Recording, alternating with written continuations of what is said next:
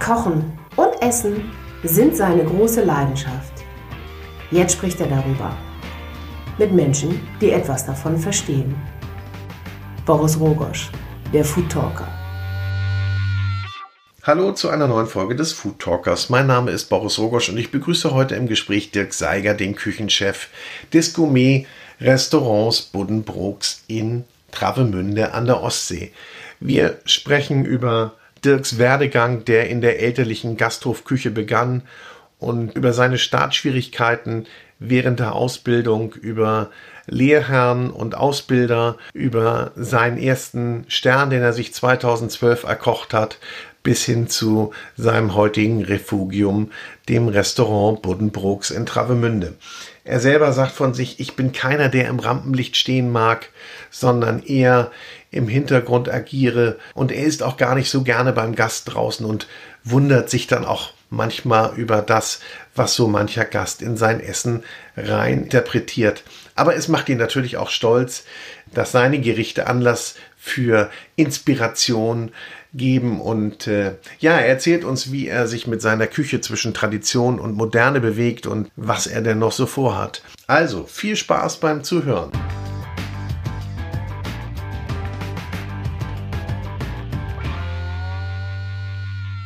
Herzlich willkommen, Dirk Seiger. Einen wunderschönen guten Tag, Boris. Ich bin so ein bisschen erschlagen. Wir sitzen ja hier in dem altehrwürdigen Kuhhaus zu Travemünde. Mhm. Traditioneller Ort, monumentales Gebäude. Ist das erdrückend, in so einem Gebäude zu arbeiten oder ist das eher, sagen wir mal, erleuchtend? Jetzt, wo du es gerade so beschrieben hast, äh, ich habe das bis dato noch nicht so gesehen, jetzt macht es mir natürlich gerade Angst. ähm, nein, eigentlich ist es gar nicht erdrückend halt. Natürlich hat es so einen äh, kulturellen Hintergrund halt oder natürlich auch einen historischen Hintergrund. Wir sitzen ja jetzt hier auch gerade im Thomas Mann Zimmer, äh, der ja den berühmten äh, Roman Budenbrocks geschrieben hat, nachdem ja auch unser Restaurant benannt ist halt. Äh, aber nein, es macht keine Angst. Also da hatte ich eher Angst vor dem, vor dem Renommee des Restaurants, als ich dann damals meine Stelle hier angetreten habe. Du bist ja zum zweiten Mal hier, nicht? Ja, also genau. Also du, du warst mal als, als Sous-Chef hier. Genau, beim Herrn Schara damals noch. Ähm, wann war das? Äh, von 2008 bis 2011. Kannst mich jetzt aber nicht ganz drauf festnageln, so um den Dreh müsste das gewesen sein. Ich bin, naja, was Daten du, angeht, sehr, sehr schlecht. Du bist ja noch eher einer von der jüngeren Garde. Ja. So viele ja. Stationen hattest du ja wahrscheinlich noch gar nicht. Was heißt Station? Also ich bin wahrscheinlich so ein bisschen so ein Gegenbeispiel von den, von den Leuten, äh, die so jedes Jahr oder alle zwei Jahre ihre Station gewechselt haben. Also ich war auch nie in einem der berühmten Drei-Sterne-Restaurants. Man sagt ja manch, also manchmal sagen die Leute so ein bisschen hinter vorgehaltener Hand, man ist nicht über den Bayersbronner Zauberberg geklettert, quasi halt. Da ist aber auch natürlich immer eine Spur Neid mit dabei. Ähm, ich bin, ich kann dir einfach mal ein bisschen erzählen, wie ich, wie ich losgelegt habe, quasi halt, wie ich überhaupt zu der Geschichte des Kochens gekommen bin. Genau. Lass ja. mir immer nur zwischendurch ein paar Fragen, mhm. damit man mich auch noch hört, damit man mhm. weiß, dass ich da bin. Okay, damit es kein Monolog wird. Okay. Nein, aber wenn wir ganz früh anfangen, dann würde man doch sagen, mit dem Kochlöffel in der Hand geboren. Sozusagen, sozusagen halt. Meine Eltern hatten ganz, ganz lange ein, eine Gaststätte halt, einen gastronomischen Betrieb. Und äh, dadurch, dass sie halt einfach selbstständig waren, bin ich in die Gastronomie einfach hineingeboren worden, was das angeht halt. Also ich kannte das vom Tagesablauf her, wie das genau läuft und so weiter halt. Das ist einfach meine, meine Kindheit gewesen. Gab es denn, gab's denn, wenn deine Eltern ein äh, Gasthaus hatten, gab es denn da Familienleben überhaupt dann? Oder? Es, es, gab Familienleben halt, aber es war dann manchmal schon ein bisschen eingeschränkt halt. Also ich bin äh, Einzelkind ähm, dementsprechend konnten sich dann meine Eltern schon komplett auf mich konzentrieren, halt, wenn es die Zeit gab. Was zum Beispiel sehr, sehr wichtig war, einfach das äh, gemeinsame Essen. Das hat für mich auch heute immer noch einen hohen Stellenwert. Also ja. es geht gar nicht so um das Essen an sich, sondern um die Zeit mit, äh, mit Leuten zu verbringen. Halt. Das war so bei meinen Eltern dann immer so eine gesetzte Sache, halt, dass wir uns wirklich um 13 Uhr gemeinsam hingesetzt haben und dann haben wir Mittag gegessen. Das war einfach, wenn ich dann aus der Schule kam oder so, das, das war gesetzt. Da konnte dann auch quasi passieren, was wollte, aber das das war safe quasi. Kannst du dich noch erinnern, wann du das erste Mal in der Küche mitgearbeitet hast? Bei deinen Eltern im, im Gasthaus? Nicht genau, aber das ging halt einfach so, was man so als, als, als äh, kleines Kind dann irgendwann macht. Ich würde sagen, das war so mit sieben, acht oder so halt, wo man dann so mal einen Schnitzel paniert hat oder so. Ne? Man hat ja der Mama dann so ein bisschen zugesehen und dann will man ja auch ein bisschen äh, mitmachen halt und diese ganzen Geschichten halt. Und dann ist das irgendwann so ein bisschen mehr geworden halt, indem ich... Äh, mal so ein Kochbuch in die, in die Finger bekommen habe halt. Ich weiß gar nicht mehr. Ich glaube Roland Göks Feine Küche. Also kein, kein hochrangiges Kochbuch, sondern einfach ganz normale, ganz normale Küche halt mit ein paar schönen Rezepten. Und äh, da bin ich dann angefangen und habe so die ersten Sachen selber ausprobiert halt. Die Gäste, die es dann vorne probieren mussten, haben eigentlich immer ganz tapfer dann auch alles gegessen. Ach, das also, ging auch an Gäste Ja, ja, ja. ja. Okay. Also meine Mama hat dann gesagt, hier, der Junior hat ein bisschen was gemacht, habt da Lust, das zu probieren. Und ich fand das dann eigentlich ganz geil, wenn die dann natürlich das dann auch gegessen haben. Ne? Und dann äh, auch mal selber ein Vanilleeis gemacht, das weiß ich noch, was eigentlich eine Katastrophe war. Aber die Gäste haben es äh, ganz, ganz tapfer gegessen, was das angeht halt. Gab es denn bei dir denn nie einen anderen Berufswunsch, wo du sagtest, so, äh, eigentlich, manchmal ist das ja so, das, was die Eltern machen, will Ja. ich gar nicht machen Ja. und äh, ich wünsche mir was anderes Ja. eigentlich. Also ich hatte eigentlich als, als Jugendlicher gar nicht so vor, in diese Schiene zu gehen. Ich wollte eigentlich lieber mein Abitur machen, wollte dann irgendwas in Richtung Informatik machen. Bin dann aber durch das Schulpraktikum quasi in, in äh, meinen damaligen Lehrbetrieb dann gekommen quasi. Das war das Hotel Bomke, das es leider heute nicht mehr gibt. Ganz, ganz toller Laden halt, wunderbarer Ausbildungsbetrieb. Ähm, und da habe ich mein äh, Schulpraktikum gemacht und habe da dann einfach so gelernt, dass, dass es natürlich noch viel mehr gibt als das, was meine Mama zu Hause gemacht hat oder meine Eltern dann quasi halt. Na, weil das natürlich eine ganz normale Landhausküche war. Und beim Herrn Bomke, der damals schon einen Michelin-Stern hatte, war das einfach nochmal eine ganz andere Schiene halt. Also man hat äh, gesehen, wie ganze Tiere auseinandergenommen werden halt, also wie man ein Reh aus der Decke schlägt, Wildschweine und so weiter halt, weil es einfach auch sehr ländlich im Münsterland gelegen war, daher diese, die, diese Geschichte.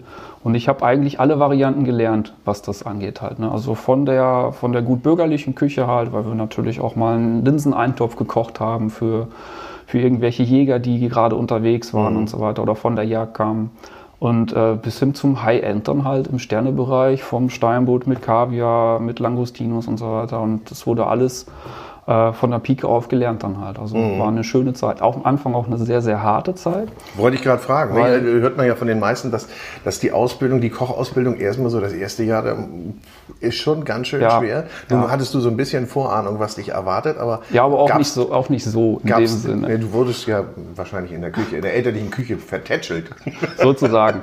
sozusagen. Gab es denn da richtig Drill? Ja, ja, schon.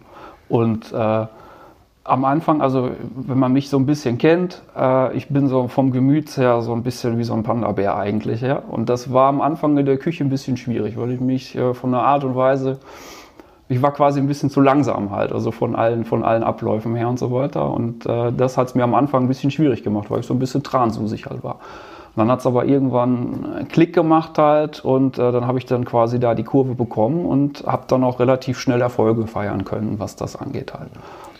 Braucht das denn dann auch Eigeninitiative oder Ja. sag, sagst du irgendwie, Ja. ich brauch du brauchst einen guten Lehrherrn und dann funktioniert das? Wahrscheinlich beides. Ne? Beides. Also sonst stellt man ja vielleicht irgendwann noch auf stur. Ne? Also ich bin ja Ostwestfale und da ist das eh so ein bisschen mit Dem der sagt man Sturheit. das nach, mit, ne? ja, ja, wir haben das glaube ich erfunden, was, das, was das angeht halt. Aber dann passt du ja auch einigermaßen gut zu den Norddeutschen hier oben. Ja, aber so sind die nicht, würde Nee? ich sagen. Also Okay. man, es, ist- es ist doch relativ offen, was das angeht. Also wenn man hier mal in einer Kneipe sitzt, die Kneipengespräche sind doch offener als in Ostwestfalen, würde ich jetzt mal sagen. Ja gut, nun ist Travemünde eine Weltstadt mit, mit Hafen. Ne? Ja, das stimmt, das stimmt. Wir haben wahrscheinlich genug kulturellen Austausch, was das angeht.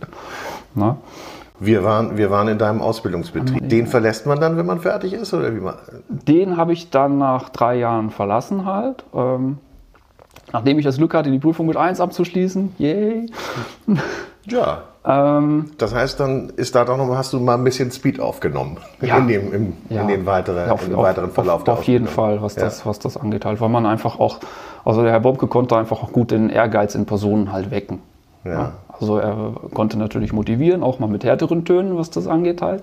Aber es ist nicht unbedingt immer was Schlechtes. Also das ist auch so eine Geschichte, die ich manchmal so heutzutage vermissen. Das soll jetzt nicht negativ klingen, aber es geht auch so ein bisschen um die Leidensfähigkeit, dass, dass, dass man in, in, in jungen Leuten diesen, diesen Drang weckt, einfach auch mal was durchzuziehen halt. Dass man nicht sagt, so, oh, ich habe jetzt das halbe Jahr hinter mir, ich bin, eigentlich ist das hm, doch nicht so richtig mein Ding so oder oder ich habe auch schon Leute gehabt, die ein halbes Jahr vor, vor Beendigung der Ausbildung dann gesagt haben, es ist nicht ihr Ding.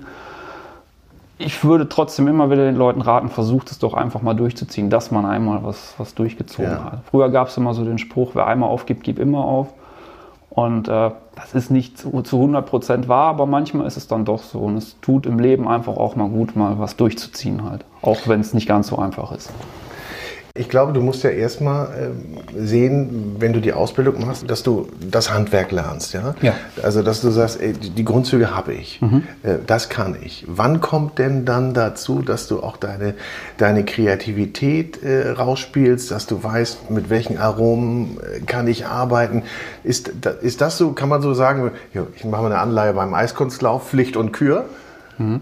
Also ich glaube, du, du fängst halt einfach erstmal an, um diese Grundlagen zu, zu lernen halt. Und bei einem Koch ist, glaube ich, würde ich mal sagen, das müsste fast so ein bisschen genetisch veranlangt sein. So eine gewisse Kreativität muss immer schon so ein bisschen vorhanden sein. Mhm. Und ähm, das spiegelt sich dann im Nachhinein immer weiter heraus. Also wenn man irgendwann mal mit den, mit den Aufgaben, wenn, wenn, wenn du eine gewisse Routine hast in deinen Aufgaben halt, dann spielt sich automatisch eigentlich die Kreativität ein, würde ich sagen halt das ist so ein Prozess, der so nach und nach einfach kommt halt. Und irgendwann hat man ja dann auch so den Drang, dass man dann seine eigenen Sachen machen möchte. Und das ist ja dann auch der Weg, äh, dass man dann zum Beispiel irgendwann Küchenchef werden möchte. Und ja. man dann natürlich äh, quasi das Prokura hat, äh, sich wirklich komplett frei ausleben zu können. Wollte ich gerade fragen. Ich komme mal wieder jetzt in die Neuzeit. Mhm. Ist das so? Traditionshaus, Hotel, angeschlossenes ja. Restaurant, viele Hotelgäste sicherlich, kommen wir auch gleich noch drauf. Ähm, dass, da, dass es da Vorgaben gibt zur Küche, also in welche Richtung man geht oder in mhm. welcher Richtung man bleibt? Nee, eigentlich nicht. Also das, äh, das Arosa lässt uns eigentlich alle Freiheiten, die wir haben möchten, halt. also wir müssen am, am Ende des Monats oder am Ende des Jahres müssen natürlich die Zahlen stimmen. Ähm, das ist jetzt mittlerweile schon so. Das ist nicht mehr wie das Ganze früher war, dass man gesagt hat, okay, wenn man jetzt ein Minus am Start hat, dann tolerieren wir das, sondern wir müssen schon sehen, dass wir da in unserem Rahmen bleiben halt. Aber ansonsten sind wir da völlig frei. Also was, was die Kartengestaltung angeht, was die Küchenrichtung angeht, da dürfen wir eigentlich machen, was wir wollen. Gleichzeitig ist es aber auch Ziel, dass wir natürlich den Gästen äh, das anbieten, wonach sie sich ja, sehen, will ich jetzt auch nicht sagen halt, sondern einfach, dass wir auch auf den Gast hören quasi, was, was er denn möchte halt. Also wir brauchen hier nicht zu abgespaced oder zu molekular um die Ecke kommen, was aber auch nicht gar nicht mein Stil ist quasi halt. Du bist ein super Stichwortlieferant. Danke. ähm, wann, äh, wann hast du denn deinen Stil entwickelt? Der entwickelt sich immer noch, würde ich sagen. Also man ist da eigentlich nie fertig, was das angeht. Ja. Und äh, ich habe viel ausprobiert oder wir haben viel ausprobiert äh, mit verschiedenen Sachen und äh, auch diese Molekulargeschichte haben, hat man natürlich auch, das war alles ganz toll, mit Stickstoff zu experimentieren und so weiter halt, aber irgendwie hat es einen dann auch irgendwann nicht mehr so vom Hocker gerissen, was das angeht. Viele Gäste finden es immer noch toll, aber wir haben uns jetzt ein bisschen mehr auf die Basis wieder beschränkt, sondern auf, äh, dass wir auch sagen, Gerichte müssen nicht mehr 10, 15 Komponenten haben, sondern wir kommen auch mit 5 oder maximal 7 Komponenten inklusive Soße, Soße zum Beispiel aus. Und äh, da geht der Weg, glaube ich, auch wieder hin, dass, wir, dass der Gast auch nachvollziehbare Gerichte hat. Er braucht trotzdem immer noch diesen Aha-Effekt, dass es nicht natürlich langweilig ist halt oder auch unkreativ mhm. wirkt. Ähm, aber gleichzeitig halt wollen wir das halt schon bodenständig machen halt. Wenn man mal bei uns essen war, dann kann man das, glaube ich, ganz gut nachvollziehen, was das angeht. Nun gibt es natürlich immer viele, die versuchen dann, wenn sie bei dir ähm, im Buddenbrooks waren, gegessen haben, versuchen die deinen Küchenstil zu beschreiben. Wie beschreibst du den selber? Ja, das ist auch wieder so eine schwierige Sache. Also ich kann das, ich kann das selber nicht. Ne, Griechisch-römisch Freistil heißt es ja im, im, Sportbereich, im Ring. Aber ähm, es wollen ja immer alle Etiketten dran haben. Ja, nicht? genau. Aber man kann, man kann das nicht sagen. Also ich denke, wir haben schon eine, eine französische Ausrichtung halt, die wir dann aber mit allen möglichen Komponenten dann wieder erweitern halt. Ähm, es gibt ja so dieses Thema Regionalküche, was jetzt momentan auch groß gehypt wird. Das kann man zum Teil natürlich auch, auch machen halt. Es ist aber auch gleichzeitig ein unglaublicher Zeitaufwand. Du hast ja neulich das Interview mit Jens Rittmeier gemacht. Genau, ja. Der lebt dieses Thema ja extrem quasi halt und, und ist ja mit ganzem Herzblut da auch hinter. Aber es ist sehr, sehr schwierig halt. Also es ist wirklich schwierig auch, äh, wenn man jetzt nicht nur von Obst oder Gemüse spricht, halt, also zum Beispiel auch äh, den Fisch zu bekommen, das Fleisch zu bekommen. Es, es, bringt, es bringt dem Gast nichts, wenn ich sagen kann, okay, das, das Rindfleisch kommt hier ähm, aus drei Kilometer Entfernung, ist es aber zäh.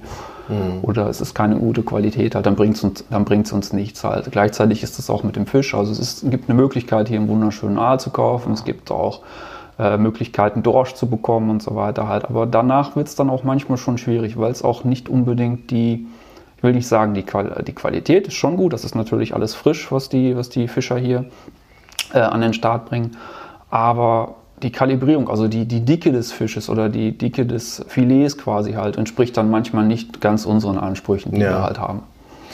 Du brauchst natürlich verlässliche Partner ja. in der Produktbeschaffung. Genau. Und, und ähm, ist das so, dass es, dass es da so langjährige Beziehungen gibt, dass man sich quasi versteht, ja. Äh, und auch weiß, was du willst. ja, also das ist schon so. Also mit den, den, mit den Partnern, die wir zusammenarbeiten, das ist immer so ein Prozess halt, der sich auch über die Jahre dann entwickelt. Also wir arbeiten jetzt eigentlich mit den Partnern hier oben. Oder es gibt eigentlich auch Lieferanten, mit denen ich schon jetzt über zehn Jahre zusammenarbeite halt. Das heißt für Kaviar oder für Trüffel und so weiter halt. Das sind einfach, so gerade Kaviar oder Trüffel ist so eine, ist so eine Vertrauenssache halt auch so. Ne? Also da gibt es ganz viele auf dem Markt, auch Olivenöl. Das ist äh, ein, ein riesiger Markt, wo sich auch viel, viele Chaoten rumtreiben halt und da will man einfach auch einen verlässlichen Partner ja. halt haben, was das angeht. Ich war ja äh, neulich zu Gast bei, ich würde jetzt mal sagen, Küchenparty. Ich durfte, mit bei, ah, ich durfte ja. bei dir in der Küche mitarbeiten. da würde man, Nein, es war kein Arbeiten, wir durften ein bisschen mit anrichten. Ähm, da gab es ja. Du warst ja, der nicht mehr laufen konnte nachher, ja, ne? Ja, genau. Ich habe wirklich mich bemüht, mitzuhelfen, zumindest zu helfen beim Aufessen.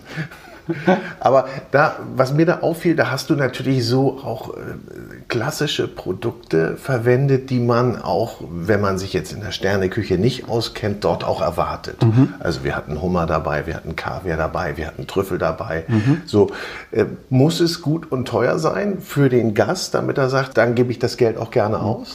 Es ist kein Muss, aber wir gehen einfach von der Qualität des Produktes halt aus. Es kann auch ein wunderschöner Zander sein, es muss nicht immer ein Steinbutt sein. Es kann äh, gleichzeitig auch mal ein schöner Lachs sein, es muss nicht immer ein perfekter Thunfisch sein.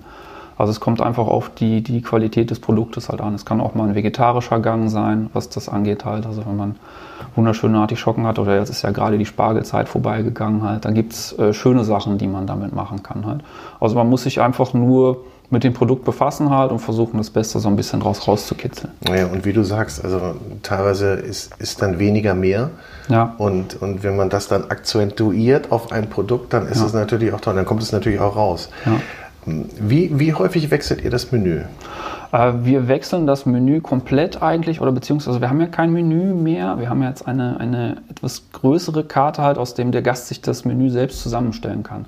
Früher war es ja so ein bisschen so, dass man gesagt hat, okay, es gibt ein Achtgang-Menü. Mindestens fünf Gänge muss der Gast wählen, friss oder stirb. Da haben wir einfach gemerkt, dass es nicht mehr ganz so zeitgemäß, mhm. Ähm, dass wir von, diesem, von dieser Art und Weise des Menüs weggegangen sind. Und wir haben jetzt eine etwas größere Karte mit 13 Gerichten halt, ähm, die wonach der Gast sich oder aus der Karte kann der Gast sich sein eigenes Menü zusammenbasteln, wie er möchte. Hat. Und das funktioniert zum Beispiel sehr, sehr gut. Aber vom Wechseln her ist es so, dass wir äh, die Gerichte so alle zwischen zwei und drei Monate komplett ändern dann halt. Es sei denn, wir haben jetzt zum Beispiel aktuell haben wir eine Hummersuppe, die aber auch nicht so eine langweilige Hummersuppe ist, wie man sich das jetzt manchmal vorstellt, in einer Tasse vielleicht mit Schlagsahne oben drauf und Cayennepfeffer, wie man das früher gemacht hat, sondern es ist äh, sehr bunt angerichtet. Es ist äh, mit Kokosaromen dabei, mit Chili-Aromen mhm. dabei. Ähm, die Suppe wird vorne beim Gast angegossen. Also es ist eine sehr moderne Art und Weise der Präsentation einer Suppe zum Beispiel halt. Das heißt aber, diese 13 Gerichte müssen ja doch irgendwie dann aufeinander abgestimmt sein. Die müssen schon ja. aufeinander abgestimmt sein. Also es sollen natürlich nicht unbedingt Wiederholungen sein halt und gleichzeitig soll es sich ja auch ein bisschen aufbauen, dass der Gast natürlich auch äh, einen Spannungsbogen erhält, was das angeht. Wie lang ist so ein Prozess, ähm, jetzt das neu zu entwickeln? Und macht ihr das im Team? Machst du das alleine? Nee, wir machen das, wir machen das im Team. Also die schlussendliche Entscheidung fälle dann schon ich halt, weil ich stehe natürlich auch dafür gerade, wenn irgendwas nicht passt. Aber so der Kreativprozess, der ist eigentlich komplett im Team mit dabei. Äh, sei es der Nino, der jetzt mein Stellvertreter ist, ähm, der Input gibt oder auch alle anderen in der Küche halt, die mal sagen, so, boah, ich habe da irgendwie was gesehen oder so, wollen wir das mal ausprobieren. Da ist dann alles offen halt. Und wir haben natürlich auch vom Hotel so ein bisschen die Freiheit, dass wir dann auch ausprobieren können. Dass wir ja. dann einfach mal eine kleine Menge bestellen und dann haben wir halt einfach auch ein paar Produktionsprozesse, hört sich immer so statisch an, ne? für die Der, Küche. Ne? Also Wir kochen einfach mal drauf los, hört sich vielleicht besser an. Mhm. Ich, ich finde auch, wenn, teilweise hört sich das an, das Produkt, die Produktionsprozesse, die Abläufe, das, das klingt schon so ein bisschen nach Industrie oder Kleinindustrie, ja.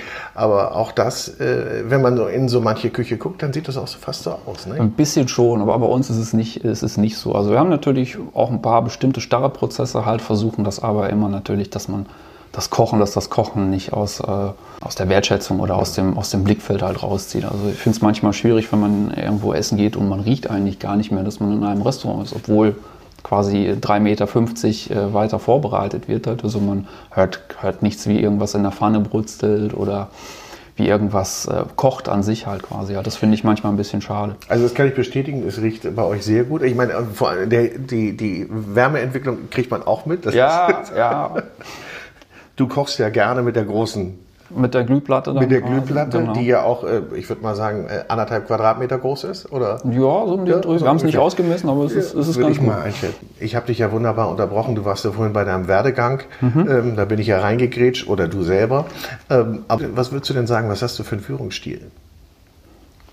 Also ich versuche das eigentlich auf Augenhöhe zu machen halt, dass wir... Ähm, dass wir, also man, man, kann nicht gleichberechtigt sein, also es gibt schon diese Hierarchie in der Küche, es kann nicht jeder immer jetzt seinen Senf dazugeben oder es kann auch nicht jeder sagen, oh, ich ändere jetzt, zum Beispiel im Patisserie-Bereich kann nicht jemand sagen, ich ändere jetzt einfach mal Rezepte oder so, ohne das irgendwie abzusprechen mhm. oder so. Mhm. Das geht halt nicht.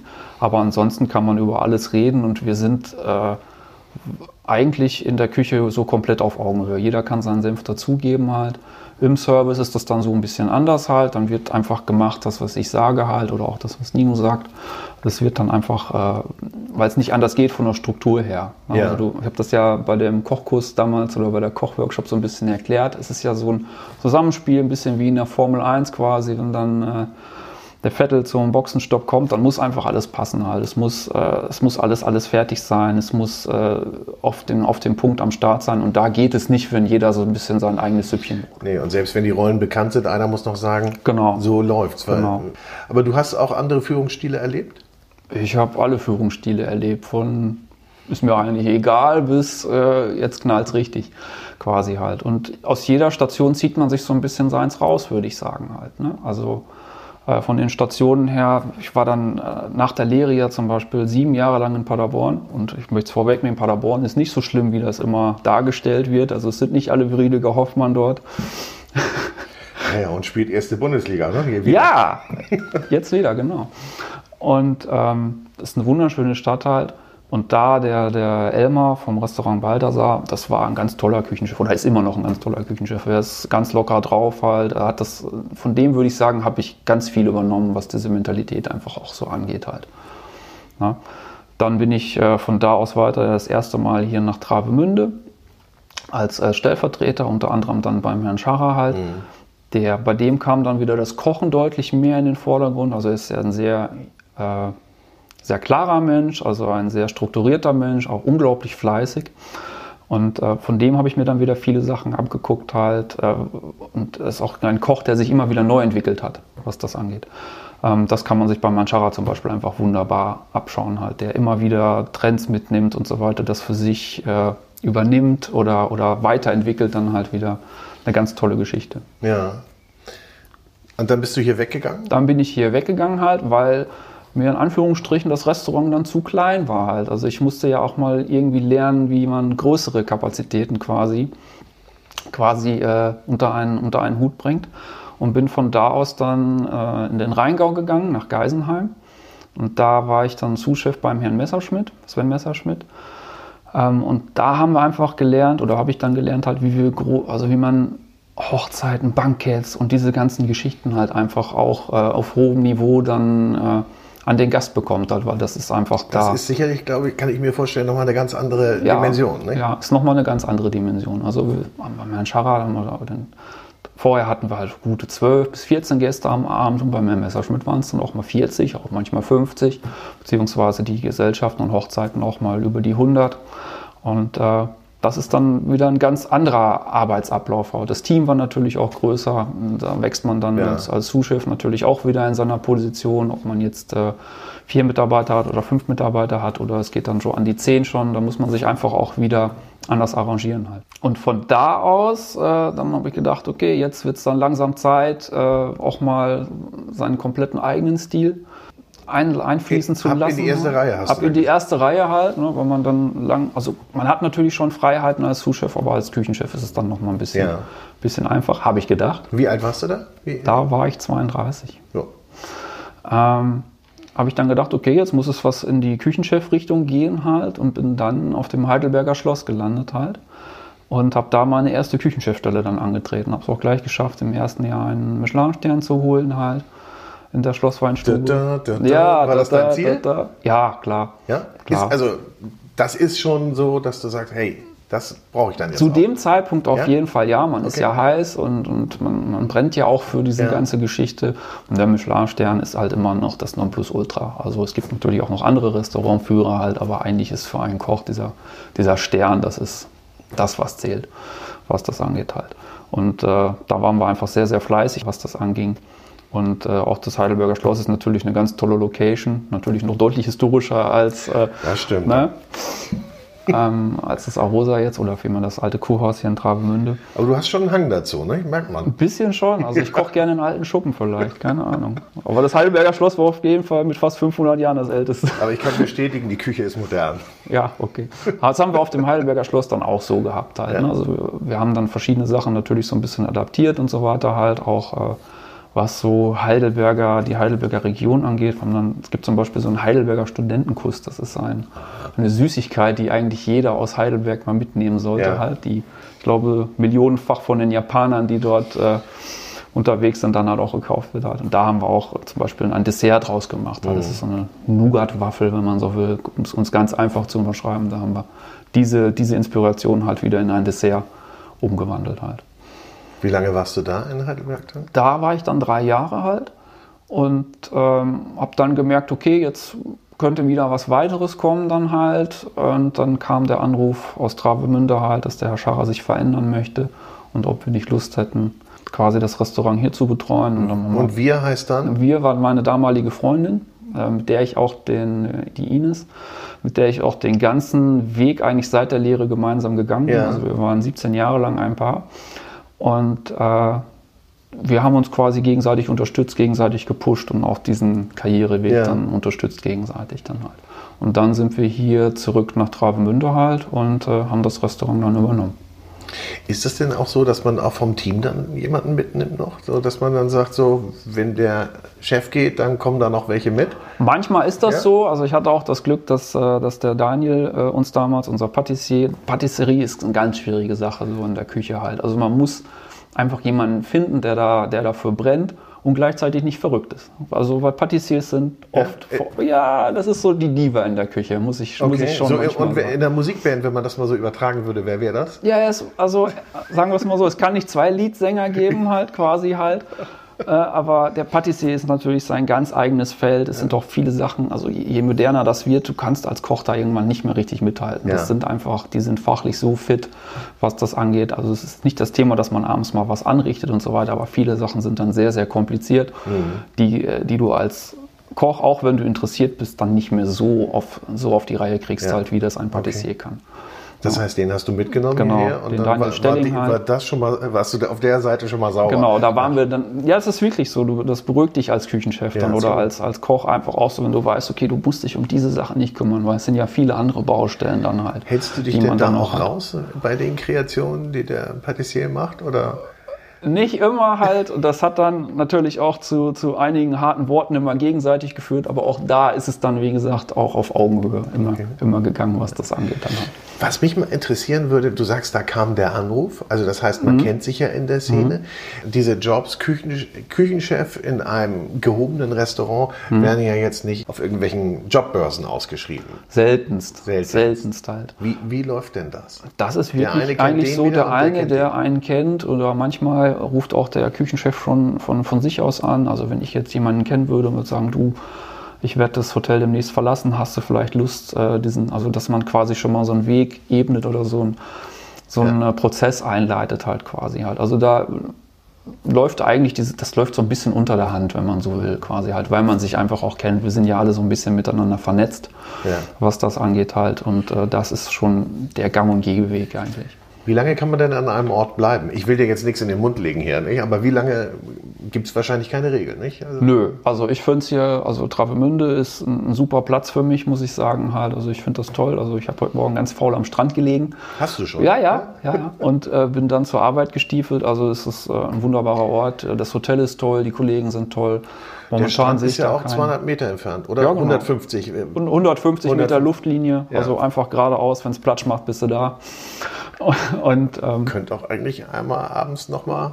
Ne? Ja, machen man, wir auch schon. Ja? Haben wir auch schon gemacht. Ach, cool. Ja, ja. Kollektives, Flachkörper. Kollektives Schwimmen. So, und dann warst du hier und dann war natürlich die Anforderung da, du musst auch hier genau. deinen Stern verteidigen. Ich darf mal was vorlesen. Ja. ja? Produkte von ausgesuchter Qualität, unverkennbare Finesse auf dem Teller, auf den Punkt gebrachter Geschmack, ein konstant hohes Niveau bei der Zubereitung. Eine Küche voller Finesse, ein Stoppwert. Hast du schon mal gehört? Nee, aber würde ich auch essen gehen, hört sich gut ja. an. ja, so beschreibt man dich. Ja, gesagt, sich selber zu beschreiben ist halt immer, ja. immer schwierig halt. Also ich habe ja auch öfters Kontakt mit Gästen oder auch oft Kontakt mit Gästen. Und wenn man dann über manche Gerichte spricht, für mich ist das eigentlich nur manchmal ein Gericht. Und was dann der Gast äh, da hinein interpretiert, ist für mich manchmal gar nicht so nachvollziehbar halt. Also wenn er das ist wie beim Maler, nicht? Der sagt, ich habe das Bild gemalt. Das so, einfach sozusagen. Und halt. da, da, wird was rausgelesen, aber das ist doch schön, dass dass, dass so viel, dass du so viel ähm, äh, Inspiration dann lieferst den Menschen. Ja, also das ist natürlich toll, ne? wenn man da auch noch so ein, so ein positives Feedback-Gespräch kriegt, aber äh, es ist am Ende des Tages eigentlich auch nur ein schönes Gericht. Also es soll Spaß machen halt. Es ist schön, wenn der, wenn der Gast sich daran erinnert halt. Also wenn er sich an die Soße oder an, den, an das Produkt an sich erinnert ähm, dann ist das einfach eine wunderbare und schöne Geschichte halt, wenn man dieses Feedback dann halt bekommt. Du sagst Kontakt, äh, Kontakt zum Gast, das, ist, ist dir das wichtig, so das, das Feedback zu kriegen? Oder, oder es gibt ja sicherlich auch Kollegen von dir, die verstecken sich eher, nicht? Die wollen, ich will gar nicht raus. Oh, ich gehöre aber auch zu. Ich ja? Bin, wie, ja, wie gesagt, da kommt dann der Westfale wieder zu, halt, der eigentlich so ein bisschen menschenscheu ist. Ähm, man muss mich immer so ein bisschen raustriezen, was das angeht halt. Also wenn dann Gäste mich sprechen möchten, dann gehe ich natürlich dahin und so weiter. Aber so ich bin dann eigentlich mehr so der, der Küchenmensch dann halt so, der, der seinen Stiefel so ein bisschen durchzieht und mehr im Hintergrund. Ich bin nicht so eine Rampensau, was mhm. das angeht. Das heißt, du machst nicht deine allabendliche Runde? Nicht immer, nein. Nicht immer? Nicht nee? immer. Ist nicht obligatorisch? Nein, also ich persönlich finde es, ich kann es, ich kann's, du müsstest jetzt aus, aus der Sicht des Gastes sagen, findest du es toll, wenn es jemand macht immer? Also ist es auch situativ zu sehen. Ja, ne? Es kommt darauf an, auch mit wem ich äh, essen bin. Ich weiß nicht, also möglicherweise geht man dann auch, wenn ich an deiner Stelle wäre, würde ich wahrscheinlich nicht zum Zweiertisch geben, gehen, die gerade sich ganz tief in die Augen gucken. Die wollen dich nicht sehen. Ja. Vielleicht so, geht da ja noch was. so eine gesellige Runde, die sagen, ach guck mal, da kommt er, da geht man natürlich ja, hin. genau, das, das ist für mich manchmal so das Schwierige halt. Und nicht äh, äh so diese Situation, du kommst dann ins Restaurant hinein und okay, jetzt, die, manche, bei manchen Gästen siehst du einfach so, oh, jetzt will er gleich mit uns reden halt. Oder vielleicht fragt er uns auch noch was. Das ist vielleicht manchmal so ein bisschen so, wie wenn man in einer Varieté-Vorstellung ist, wo man eigentlich Angst hat, boah, hoffentlich holt mich keiner von den Künstlern auf die Bühne oder so. so genau. Ja, so. Man könnte ja ein Kärtchen auf den Tisch legen, sagen, wenn Sie das Kärtchen heben und der Herr mit der weißen Weste reinkommt. Okay, ja, das, das, das, das merke ich mir. Dann möchten gut. Sie ihn ansprechen. Nein, das wäre aber auch wieder ein bisschen Varieté. Ne? Ja, sozusagen halt. Ja. Aber das ist eigentlich eine ganz gute Idee. Das könnte man mal aufgreifen. Halt. Und das ist manchmal ein bisschen schwierig halt. Oder wenn ich dann mit den Leuten spreche, dann fragt man kurz, hat es ihnen gefallen, hatten sie einen schönen Abend und so weiter halt. Ähm, gleichzeitig ist es dann, wenn man jetzt neun oder zehn Tische hat, auch ein bisschen schwierig. Wie steigt man jedes Mal wieder in dieses Gespräch ein? Es gibt ja nichts Blöderes, als wenn man jetzt von Tisch zu Tisch mit dem gleichen Spruch hinmarschiert. Na, dann fühlt man sich auch so ein bisschen verkackeiert als Gast quasi halt. Und äh, da ist es nicht ganz so einfach für mich dann immer halt so. Aber wenn man so eher ins Gespräch kommt oder auch wenn Gäste äh, hinausgehen, wenn man sie dann kurz verabschiedet, finde ich es ein bisschen einfacher, als wenn man ins Restaurant geht, sich vor den Tisch stellt. Der Gast kann nicht weg, der kann ja jetzt in dem Moment nicht mehr flüchten. und versucht dann ein Gespräch anzufangen. Halt. Das finde ich immer ein bisschen schwierig. Oder man macht es kurz und schmerzlos und sagt einmal kurz Hallo beim, äh, beim Verabschieden halt, wenn der Gast das Restaurant verlässt.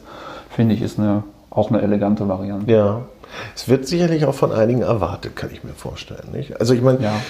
wie, wir hatten das kurz eben angerissen. Ähm, nun seid ihr hier im Arosa in, in Travemünde. Gibt es Mhm. da viele Hotelgäste, die deswegen hier wohnen und zu euch kommen? Teils, teils würde ich sagen. Also es gibt äh, viele Gäste, die sich auf das Wintergartenrestaurant äh, äh, eingeschossen haben quasi, weil sie einfach diese hochwertigen Buffets wunderschön finden halt. Ne? Ähm, dann gibt es aber auch wieder andere Gäste, die sagen, okay, Buffet ist nicht so mein Ding, ich möchte lieber komplett umsorgt werden, ich möchte nicht aufstehen, ich möchte ein Rundumpaket haben und die gehen dann schon eher wiederum zu uns, was das angeht halt. Die sagen, okay, ich möchte den Abend jetzt komplett genießen, möchte mich um nichts kümmern müssen halt. Buffet hat ja für den Gast an sich dann auch manchmal so eine gewisse Unruhe, was das angeht. Ich finde Buffet ganz schrecklich. Ja? Ja, ganz schrecklich. Okay. Ich mag mich nicht anstellen. Ich mag nicht in der muss Reihe ich stehen. vordrängeln. Ja, das, Nein. ja, das mache ich, und, aber dann kann ich auch mit der Kritik nicht immer so umgehen. Mhm.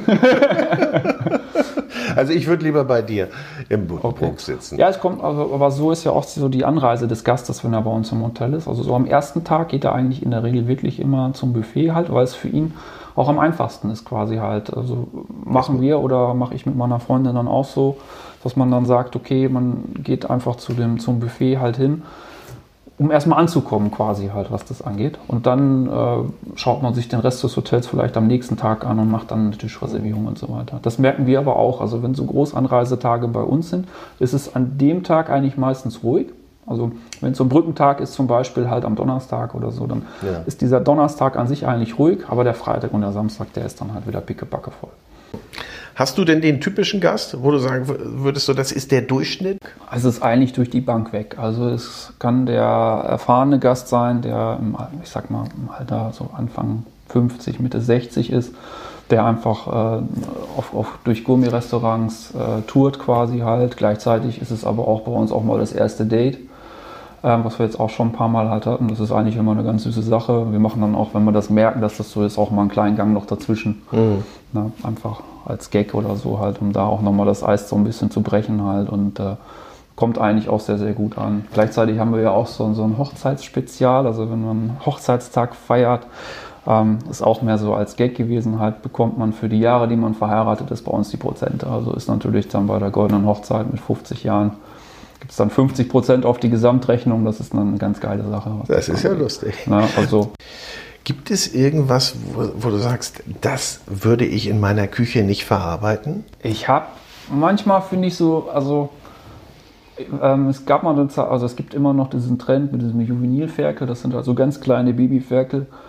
Ähm, und das mag, also das ist ein leckeres Ferkel, das ist natürlich auch wunderbar, aber das ist nicht größer als eine Handtasche, wenn man das so in der Hand hat. Und das finde ich irgendwie, ähm, es ist ein schönes Produkt, aber ich mag es irgendwie nicht verarbeiten halt. Also das ist einfach so, so eine Geschichte halt. Das macht mich dann selber traurig, wenn man dem, äh, wenn man Ja. dem Kollegen dann in die Augen blickt. Ja, irgendwie quasi ja. halt. Natürlich muss man sich immer bewusst sein, egal was wir verarbeiten, da ist ein Tier für gestorben, da ist irgendwas, was vorher gelebt, geatmet, auf der Wiese gestanden hat oder im Wasser geschwommen ist, da ist etwas für gestorben. Das muss man sich auch immer wieder vor Augen führen halt. Ist eh auch so eine Geschichte, mit der man sich jetzt immer mehr mal auseinandersetzen sollte halt. Ne? Also gerade wenn man jetzt so diese Wegwerfgesellschaft, was wir jetzt ja bei uns so ein bisschen haben, jetzt kam ja vor kurzem dieses Thema mit den Containern auf, Na, ob das erlaubt wird oder ob das nicht erlaubt wird.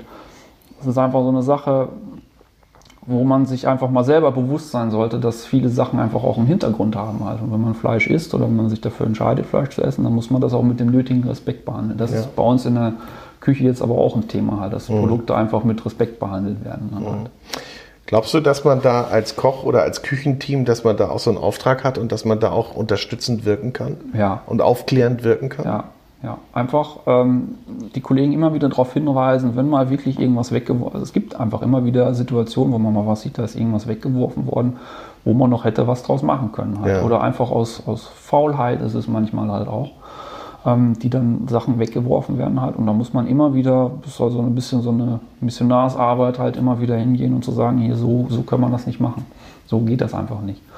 Ja, und wir versuchen bei uns im Restaurant, es gibt ja immer so diesen Trend mit diesem Zero Waste Restaurants halt, das war eigentlich, oder ich würde sagen, in den meisten Gummiküchen ist das oft so, dass das eigentlich schon so ist, weil die, also keiner wirft eine Steinbuttkarkasse weg, man kocht da einen Fischfond draus, halt, mhm. weil man ihn auch wieder für die, für die begleitenden Soßen und so weiter braucht halt. Äh, würde ich jetzt mal sagen, dass dem nicht mehr so ist. Du meinst, war eh immer schon selbstverständlich in vielen Küchen. Genau, nicht? also wenn man einen guten Betrieb hat oder auch äh, in einem guten Betrieb seine Ausbildung gemacht hat, dann lernt man das eigentlich schon zu schätzen, dass mhm. man viele Sachen noch äh, benutzen kann oder auch Parüren, äh, also Fleischabschnitte, die man hat und so weiter, die werden wieder für die nächsten äh, dunklen Soßenansätze genommen und so weiter halt. Das ist einfach so dieser, dieser Lauf dieser Dinge halt. Oder dass man es auch lernt, ein ganzes Tier zu verarbeiten. Also es besteht, nicht jedes Tier besteht nur aus Kalbsfilet. Ne? Das hat die Gentechnik und die EU noch nicht hingekriegt. Wundert man sich immer wieder. Ja, also es gibt noch genug andere Teile des Tieres halt, die man, die man verarbeiten kann halt.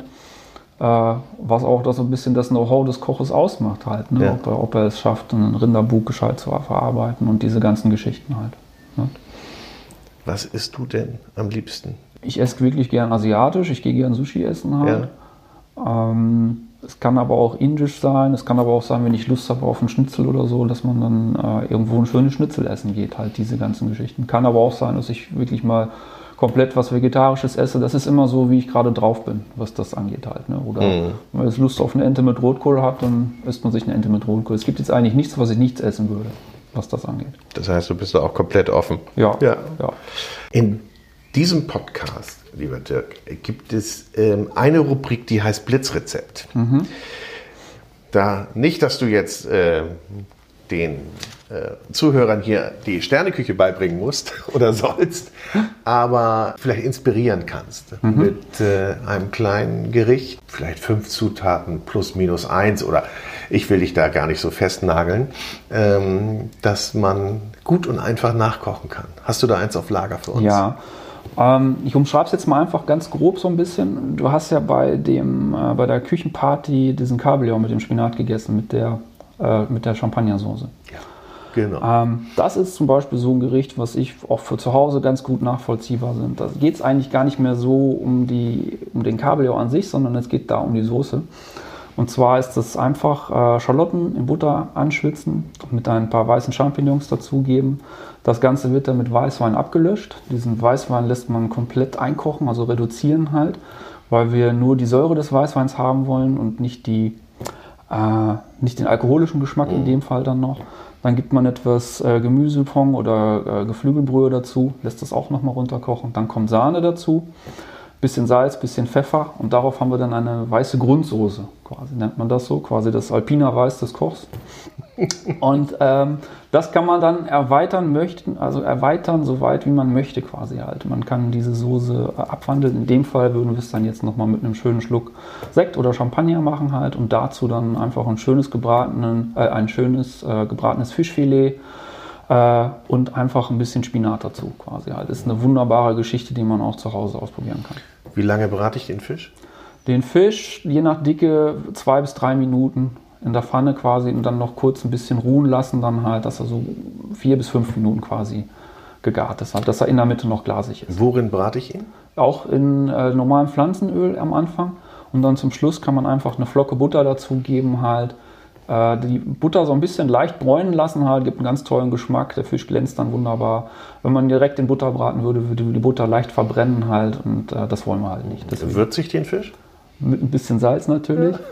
So, die Selbstverständlichkeit. Ja, das sind, ja, ja, das stimmt. stimmt ja. So, aber jetzt musst du uns noch den Spinat verraten. Was machen wir mit dem? Ähm, wir nehmen frischen Spinat? Frischen oder Spinat, ja. ganz normal waschen halt.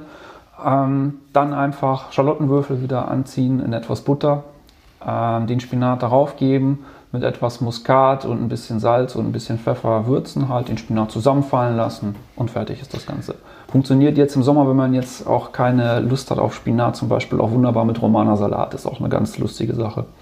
Ja, man muss den Romaner Salat nicht immer oder Salat nicht immer kalt essen. Man kann ihn auch, mal schön ja. in der Pfanne anschwenken. Halt ist auch nochmal eine abgewandelte Super. Tipp. Und ich glaube, wenn du den dann servierst, hm, hast du ein bisschen Applaus. Ja, mit ein bisschen, mit ein bisschen Glück klappt. Wir sind fast am Ende ähm, eines wirklich spannenden Gespräches, wie ich finde. Wir haben hier ja. auch in diesem äh, Thomas Mann Zimmer unsere Ruhe gehabt. Mhm. War er denn wirklich hier, Thomas Mann?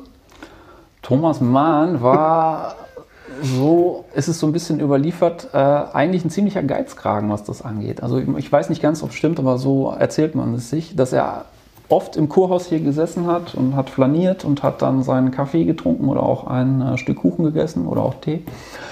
Ähm, ist, hat aber wohl aus Kostengründen oft in den äh, Pensionen hier übernachtet halt. Also dass er mhm. wohl eigentlich sehr aufs Geld geachtet hat. Halt. Also er hat sich hier gezeigt und dann genau. Ja, flanierte und dann genau. wieder ab. Jetzt neu, also Neudeutsch würde man sagen, einen auf dicke Hose gemacht quasi, aber woanders gepennt. Ganz zum Schluss meine Frage. Hast du äh, ein Motto, das dich so durchs Leben treibt?